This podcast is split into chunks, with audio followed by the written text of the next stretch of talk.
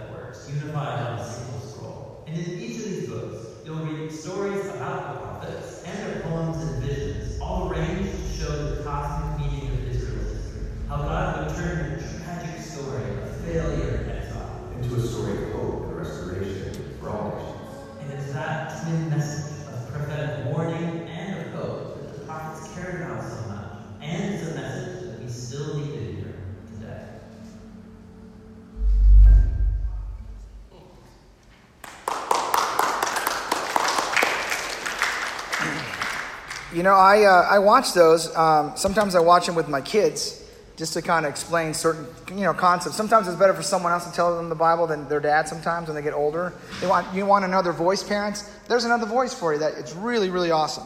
And I also use it, use it at youth camp as well. So Jonah, you know, we're, we're on this amazing journey looking at his his life and looking at the situation. We've covered chapter one where Jonah runs from the Lord. He goes to Tarshish. I mean, he runs. He really runs. He runs to the end of the earth. Run. And chapter 2, he's, he's swallowed up by a fish. And after three days, he gets spit out. He changes his mind. He says, Okay, I'll go do what you want, God. I'll go preach to Nineveh, and I'll do it. And then he does it.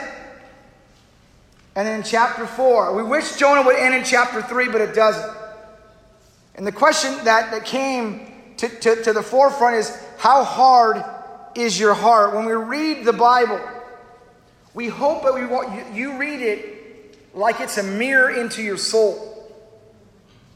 So you can see clearly what you need to change. because that impresses God. That moves God and, and God and us. Uh, we're aligned on the same page. That's why it's important when you read your Bible to read it as a mirror reflecting what and when, where you're at spiritually. So, as we close out chapter 3, this is the last sentence in chapter 3 of Jonah. When God saw, so he goes there for three days, he preaches, he walks through the whole city 20 miles a day, and he says, you know, 40 days and Nineveh is going to be destroyed, you know, and he, he leaves. He just says five Hebrew words, and he's, I'm done. And, he, and, he, and, the, and the Ninevites' response in verse 10 when God saw what they, the Ninevites, did, and how they turned from their evil ways, he relented and did not bring on the destruction that he had threatened. Now, God didn't change his mind. The Ninevites changed their minds. God is consistent. Whenever we change, God responds. He's consistent. The destruction was withheld because the Ninevites decided to change. And that's the end of chapter 3. Wouldn't it be great if Jonah was just three chapters? I mean, because chapter 4 is one of the darkest chapters in the entire book. You think it's ugly now? Wait till we re- reveal chapter 4. The Ninevites repent, and Jonah literally, at that moment, is the most successful prophet in Hebrew history. I mean, he could do TED Talks. I mean, he can go to synagogue saying, This is what you got to do. I mean, this would be the most amazing feat that anyone's ever accomplished. Then a nation turns, an entire nation just repents on your five words.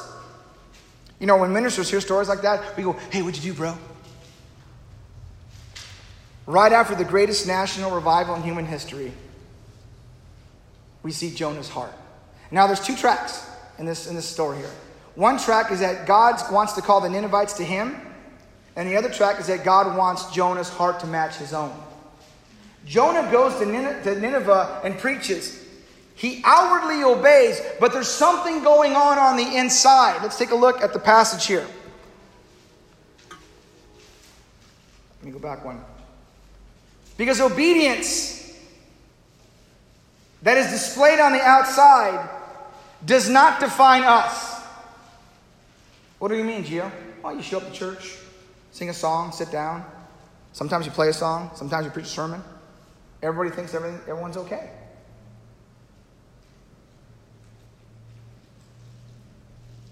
External obedience does not define us. It's the eternal, internal things that are going on in our hearts that define us. Because eventually, what's on the inside is going to come out. There's going to come a situation in your life where what's inside your heart will be revealed and you will be exposed for what's in there. That's why it's important for us to think internally, not externally. That's why coming to church, that's just half the battle. There's a lot more that God wants. God wants your heart. So, chapter 4 is like an x ray into the heart of Jonah. And we're going to see him internally because he's been avoiding God and avoiding the conversation, and this is what tends to happen. Because God doesn't need your help, but He definitely wants your heart. Believe it or not, God can accomplish His will without you or without me. He doesn't need us, but He wants us to join Him. He wants a partnership. He's totally capable of, of uh, redeeming the Ninevites without Jonah, but He wants our hearts. You know, one time the Israelites wanted a king, just like the other nations. And the prophet was Samuel at that time, and Samuel didn't like their request. So God said, hey, give them what they want. And so guess what the people chose? Samuel and the people thought they'd pick a tall, handsome, presidential guy by the name of Saul of, uh, Saul of the Benjamites. He was a head taller than everybody else. And Samuel was on the hunt. Samuel went to the son of Jesse and saw all of, all of David and his brothers. And he says, This must be the guys because they look strong, they're handsome, they're amazing. And God says, Let me tell you, Samuel, do not just consider the outside. Because I don't look at the outside, I look at what's inside the human heart. It's important to God what's inside of us. Because what's on, what's on the outside does not define us. Now, three days in the belly of the fish, that would maybe change and soften a man's position, but it may not change his heart. Let's take a look. In Ephesians 6 6, it says, do, Paul's writing, hey, church, do the will of God, but do it from your hearts. Do it from your heart. Don't just do it from the outside. You know, yesterday we went, uh, some of us went to the um, Casa Pacifica, and we got to spend some time with some foster kids, just for a couple hours. and I left there feeling so humbled that they are willing to hang out with us. I did not feel like I was doing them a favor. I feel like they were doing me a favor. That's how impacted I left. I was like, that was an amazing experience. Just to spend time with some kids whose parents, for whatever reason, aren't in their life anymore. And just to play basketball, just to play soccer. I was actually trying to win, we lost, but um, it was amazing. And I can't tell you how soft my heart was on the inside, even though on the outside we were doing fun things, but it was just so humbling to spend time with them. Because Jesus warns us. You know, he asked the disciples when he's feeding 5,000, hey, are your hearts hard? I mean, he could be asking you that. He could be asking me that.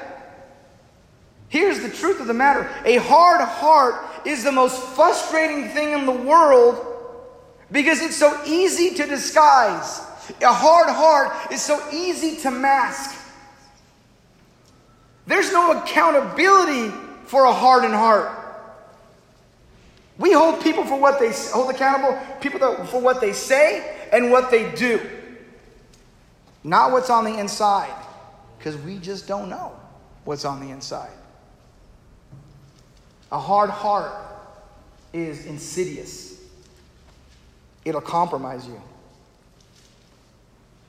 If you don't recognize it, it'll destroy your spiritual vitality. And the surprising thing about having a hard heart, all of what I just said is true without us knowing. We can have a hard heart right now and not be aware of it. We can convince ourselves sitting right here, my heart is soft. But then a situation arises in your life, and there comes the hardness of your heart. We so easily deceive ourselves. It's hard to detect. That's why God says, I examine the heart. He looks at our hearts because it's important to Him. The only thing that can cut through a hard heart is the Word of God, and only if you let it. I mean, I've, I've sat there, I've heard sermons with a hard heart. I've nodded and took notes with a hard heart. I amen eh, with had no intentions of obeying what was just said. I've done that many times. I'm sure you have too. He says, Be careful. Watch out for the yeast of the Pharisees. What's that? Well, yeast in the ancient world, it would change the identity of the material that it was mixed with. And, the, and in, ancient, eh, in ancient times, it was known for sin in the Israelites' mind. Watch out. It represented sin because it would change the identity of what it was mixed with. So Jesus says, be careful. And that word be careful describes a reflecting because of experience to draw the right conclusions for the next steps in your life. Thoughtful discernment. Think of it that way. To take a step back and ask yourself, is this really who I want to be? Jesus says, be careful because a little yeast works through the whole batch of dough. Just a little bit of yeast will kill you spiritually. The Pharisees were the poster boys in the New Testament and the Old, near the end, Inner Testaments, for doing everything the right way. Literally, they would do everything right, but without a soft heart. They were the poster boys.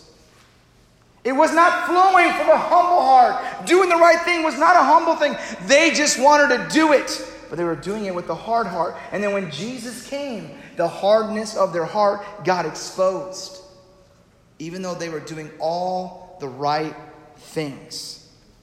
So we're not going to boo Jonah today. It's easy, but I want us to be careful.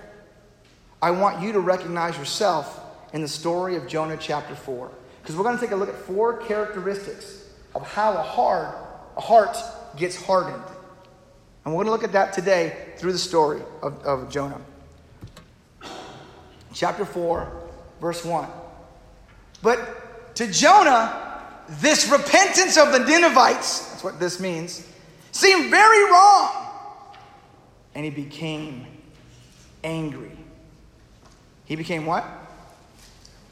Angry. And that's the first stage of a hard heart. Hardening begins in an angry heart. You want, you want to know something about anger? Anger doesn't check itself, it just grows. It's like a fire. It'll burn till everything in its way is consumed. Unless someone else extinguishes or someone extinguishes the fire, it'll keep going. That's what anger will do to you. It'll consume you until there's no more of you left. It's anger. Anger arises most of the time from being hurt because anger is a secondary emotion, it's not a primary. You know, guys, we like to think we, are just angry. That's my no, no. We were hurt, injured, offended. Something happened that makes made us angry.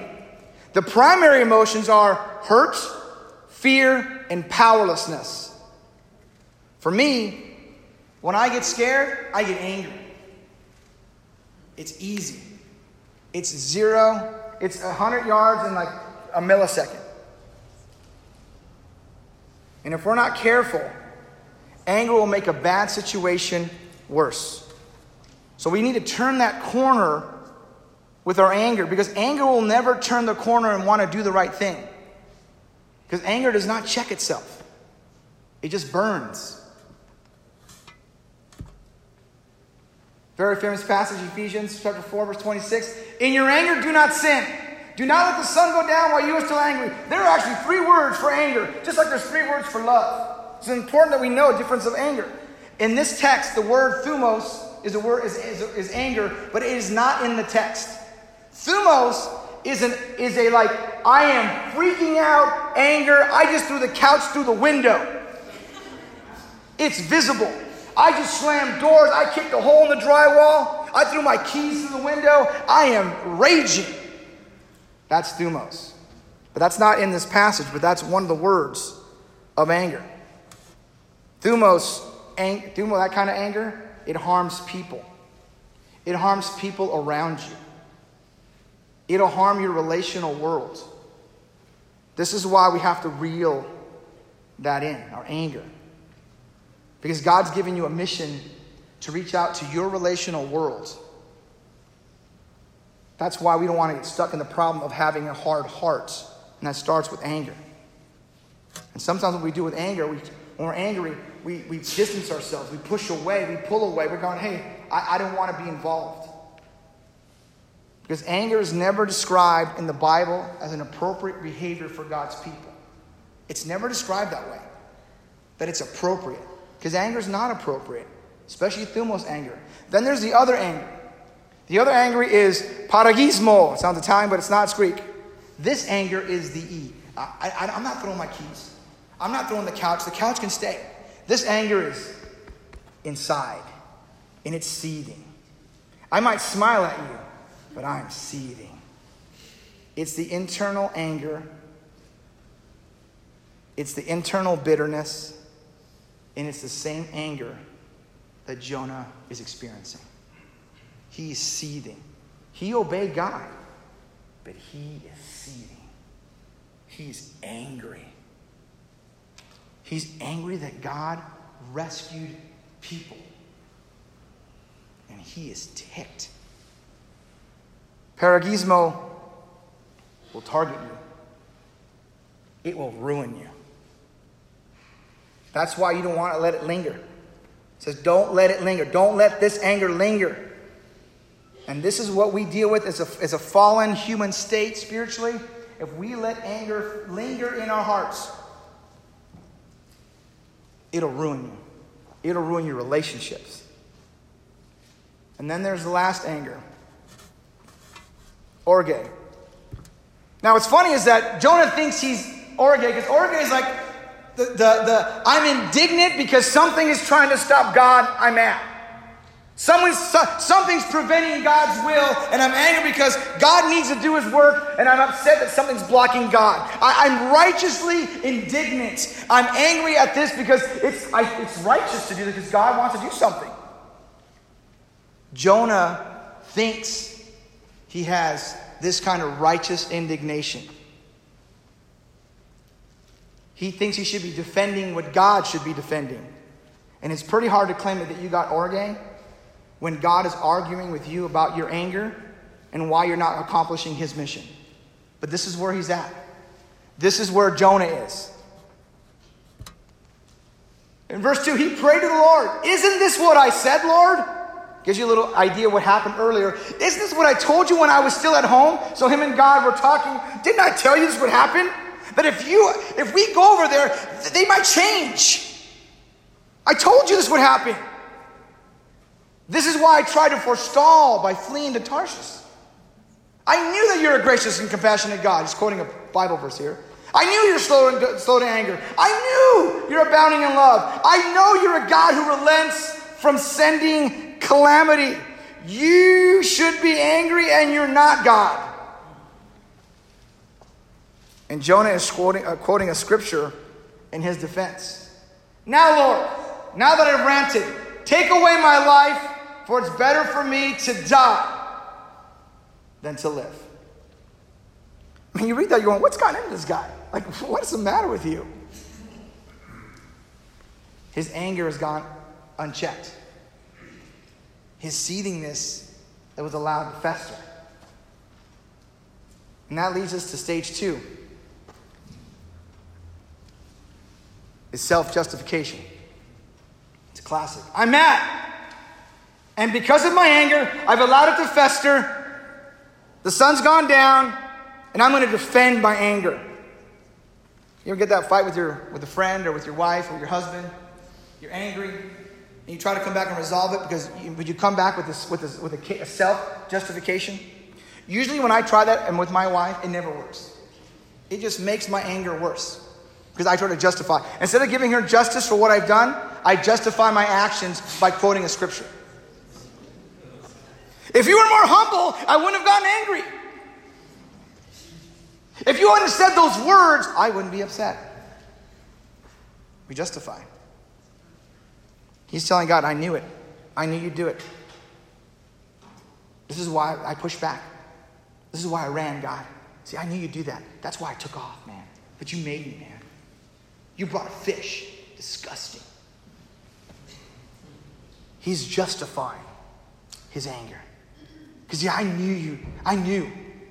I knew what you told Moses. What you told Moses.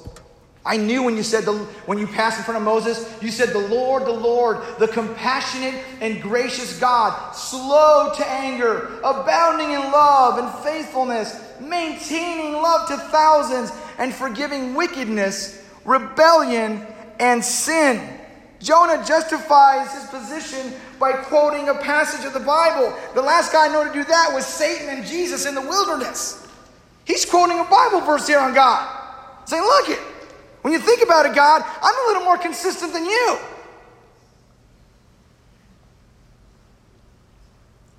You can always find a verse to justify your position.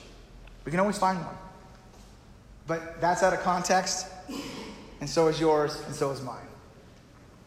And this leads to a ne- next stage of the hard heart, and that's blindness spiritual blindness.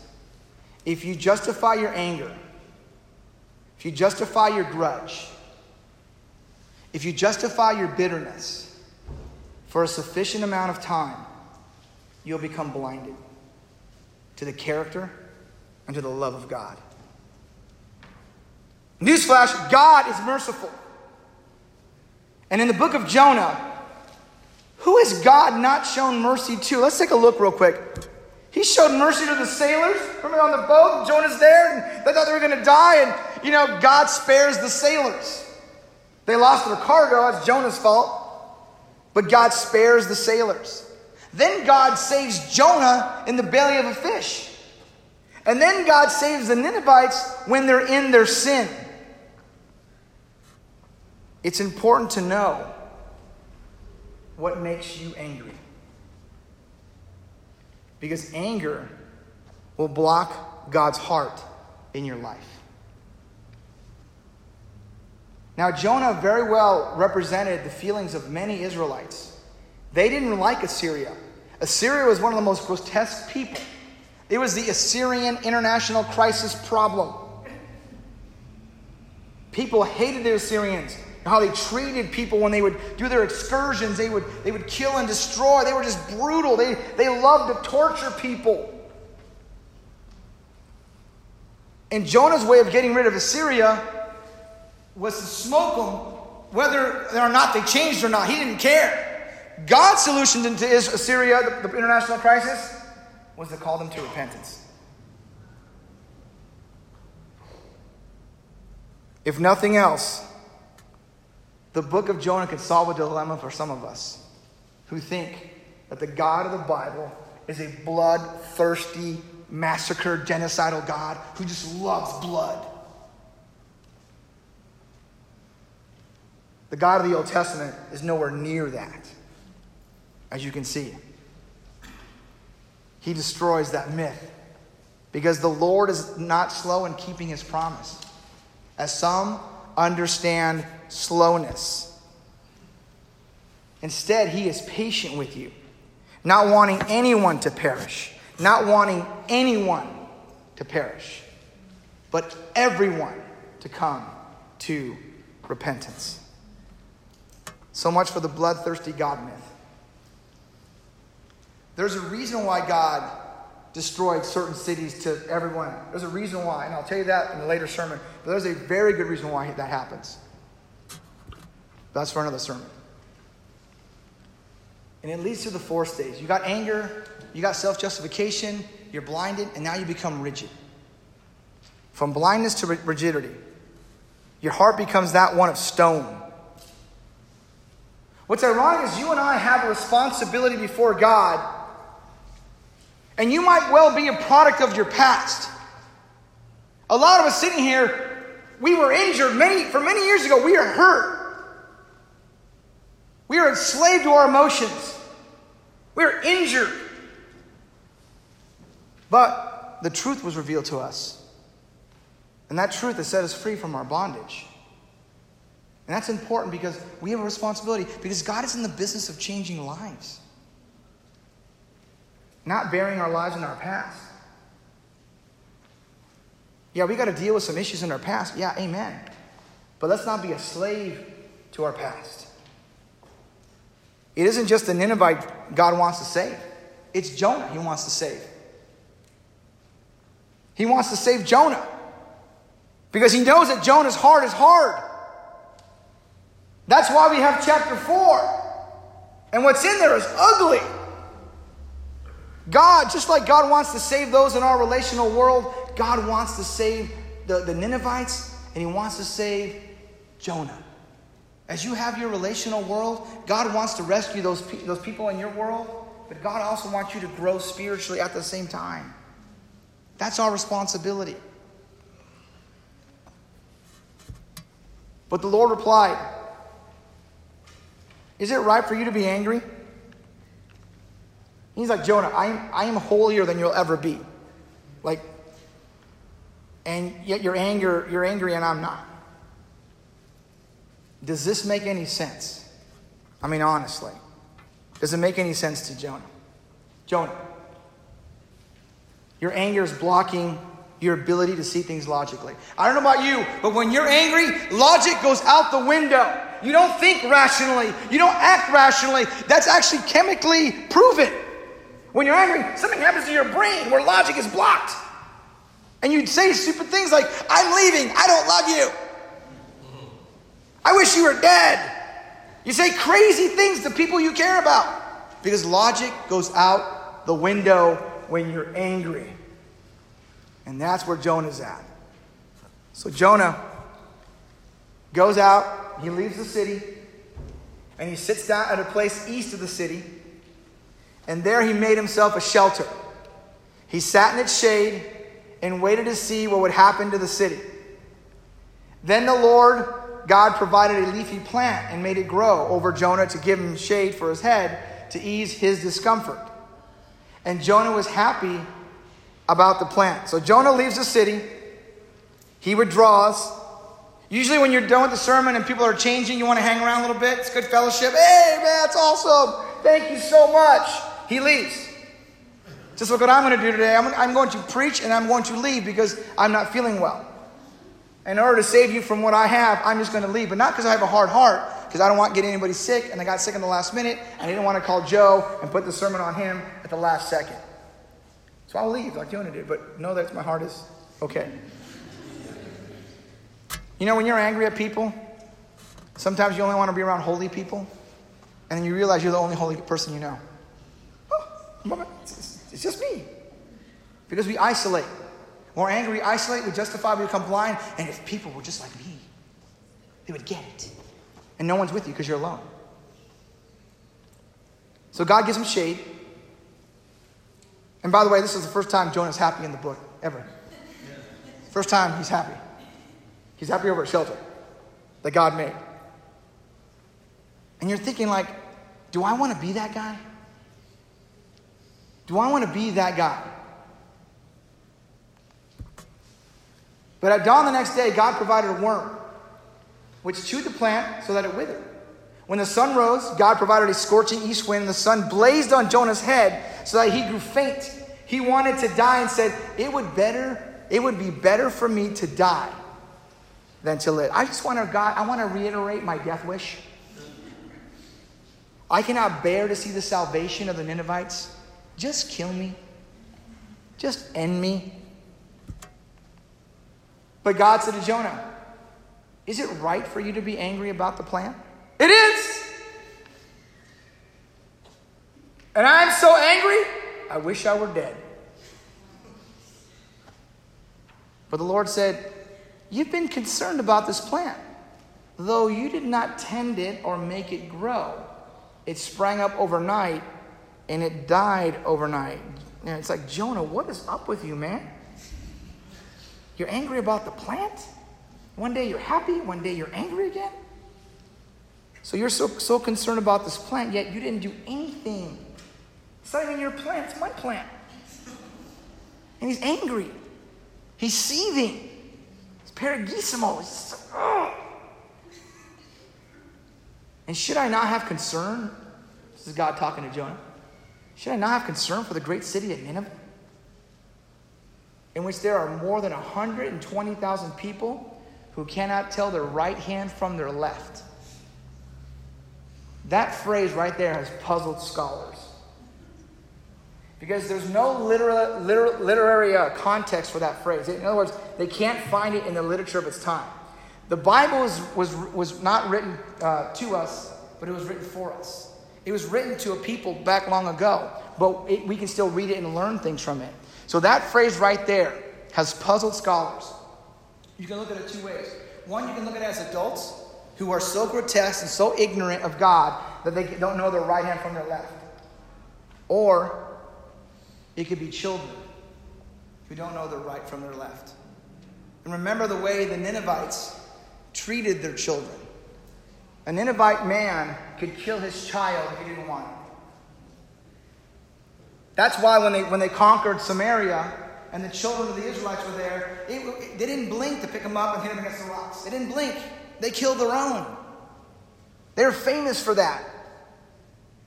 So, one point of view is God worried about the young little Ninevites who don't know their right hand from their left. I land there because that says more about the heart of God. God is deeply compassionate. Either way is fine. You don't have to have one, one's not right, one's not wrong. It's just, it has puzzled scholars for years on those two positions. And then it ends with a question. They don't know the right hand from their left, and also many animals.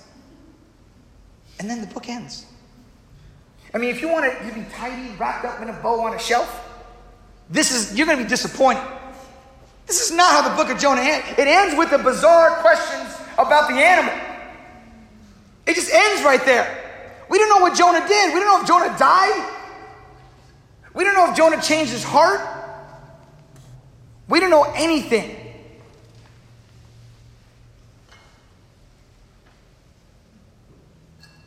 Because the book of Jonah is not about Jonah.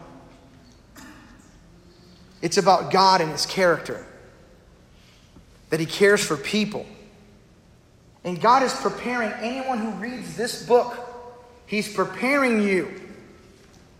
He wants you to look into your own hearts and find the anger and the blindness that's making your heart hard. Because when you leave here this week, there's going to be a situation that will reveal your hardened heart.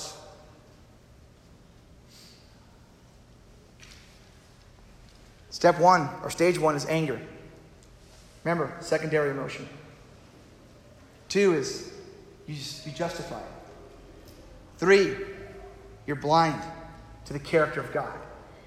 And four, you become so rigid, you're inflexible. Nothing will move you. The words of God won't move you, and you're rigid. God is wanting you to grab your destiny because a hard heart will grab you by the throat and it will not let go. You got to muscle it off you. It's going to take some work. Don't think a sermon's going to change your hard heart. It takes work. A lot of work. Think of it as a, as a hard heart in, the, in, a, in a lake, a, a small pond. And your heart's at the bottom of the pond. To get to your heart and to make it soft, you have to get a bucket and you got to draw out the water one bucket at a time. And that's going to take work because it makes us rigid. And as you go out this afternoon and this week, be mindful and remember to do the will of God with soft heart. To be a Jesus influencer with people that are in your world.